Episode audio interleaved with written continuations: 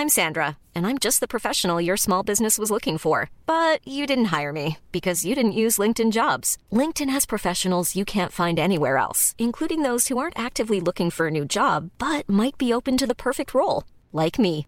In a given month, over 70% of LinkedIn users don't visit other leading job sites. So if you're not looking on LinkedIn, you'll miss out on great candidates like Sandra. Start hiring professionals like a professional. Post your free job on linkedin.com/people today. Les histoires que je préfère écouter ne sont pas les grandes, les dramatiques, celles qui marquent une vie. Non. Je préfère mille fois découvrir les petites anecdotes de mes amis. Celles qui soulèvent des points inattendus, qui me font rire et découvrir un peu plus de leur intimité. Il y a un an et demi, j'ai rencontré Scott, un Américain qui vivait à l'époque à Paris. C'est quelqu'un que j'aime énormément. Voici l'une de ses anecdotes racontée par lui-même, en anglais, et qui est pour moi un bel exemple de son côté. euh, vous allez découvrir. For a period of time, I was living in between Paris and New York, and I was traveling back and forth a lot.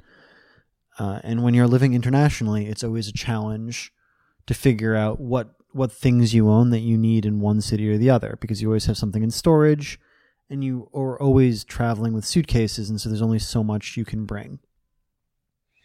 And at the time, I was dating somebody in New York, and she had requested I bring some of my sex toys.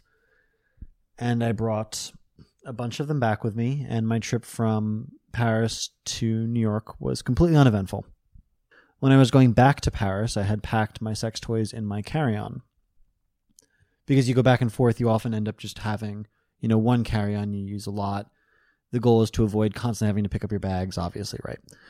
So I had all of my sex toys in that bag.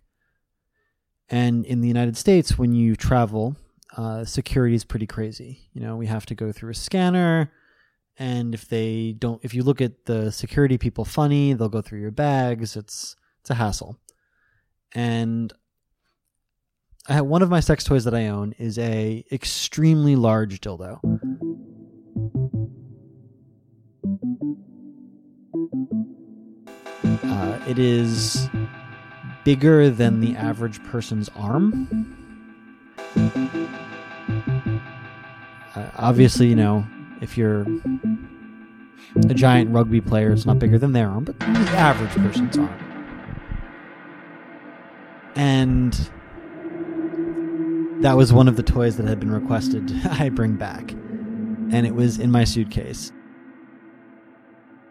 Now, I've learned recently that if you have a giant hunk of plastic in your suitcase, the scanners can't tell what it is.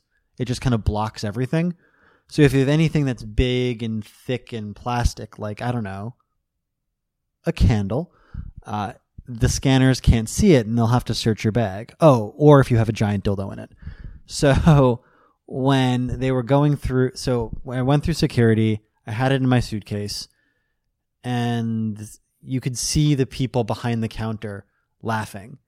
Just like they either they could kind of tell what it was because in in the scanner it must have looked like a giant plastic penis, or just a giant penis in a bag, and they stop and say, "Oh, sir, we have to check your bag." Now they didn't tell the person who's actually checking my bag what they were looking for. They just told the person, "Oh, you know, there was an obstruction on the screen, so you have to you have to dig through it."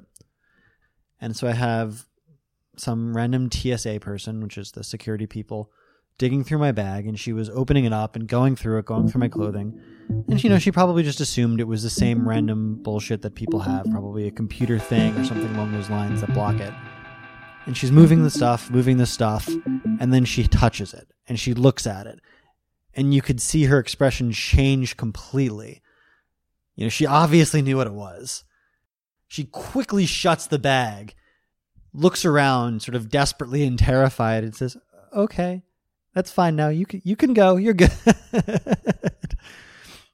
uh, and she could not look me in the eye. She was just like, "I I don't." She couldn't process it. She just had to look down in a way. I I don't think you know if I did actually have a bomb in there, I think that would have terrified her enough that I would have been able to get it through security and that that is the story of uh, my giant dildo and American airport security.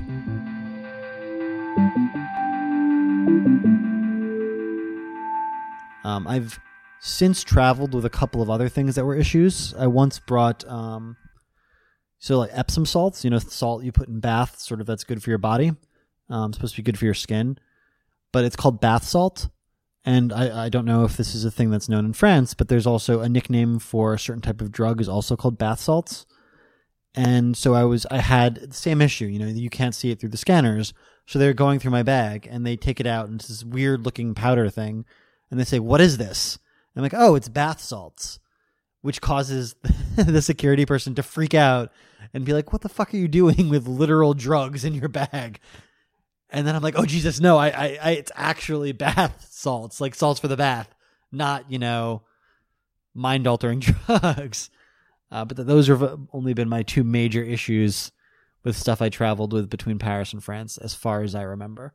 I mean, I, I think I ca- I frequently had butt plugs and things like that in my bags, wish restraints, that kind of stuff, and that never really bothered them. It's just I think the dildo was just so big and so dense that it just completely it was too powerful for the the scanners right? It was just too mighty for the x-rays to deal with it.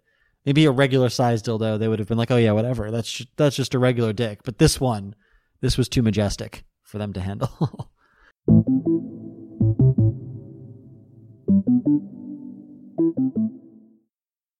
C'était le premier épisode de Awkward, une série qui rapporte des événements un peu malaisants, mais toujours drôles qui nous sont arrivés. Ici Anouk Perry et je vous embrasse. Hi, I'm Daniel, founder of Pretty Litter. Cats and cat owners deserve better than any old-fashioned litter. That's why I teamed up with scientists and veterinarians to create Pretty Litter. Its innovative crystal formula has superior odor control and weighs up to 80% less than clay litter. Pretty Litter even monitors health by changing colors to help detect early signs of potential illness. It's the world's smartest kitty litter.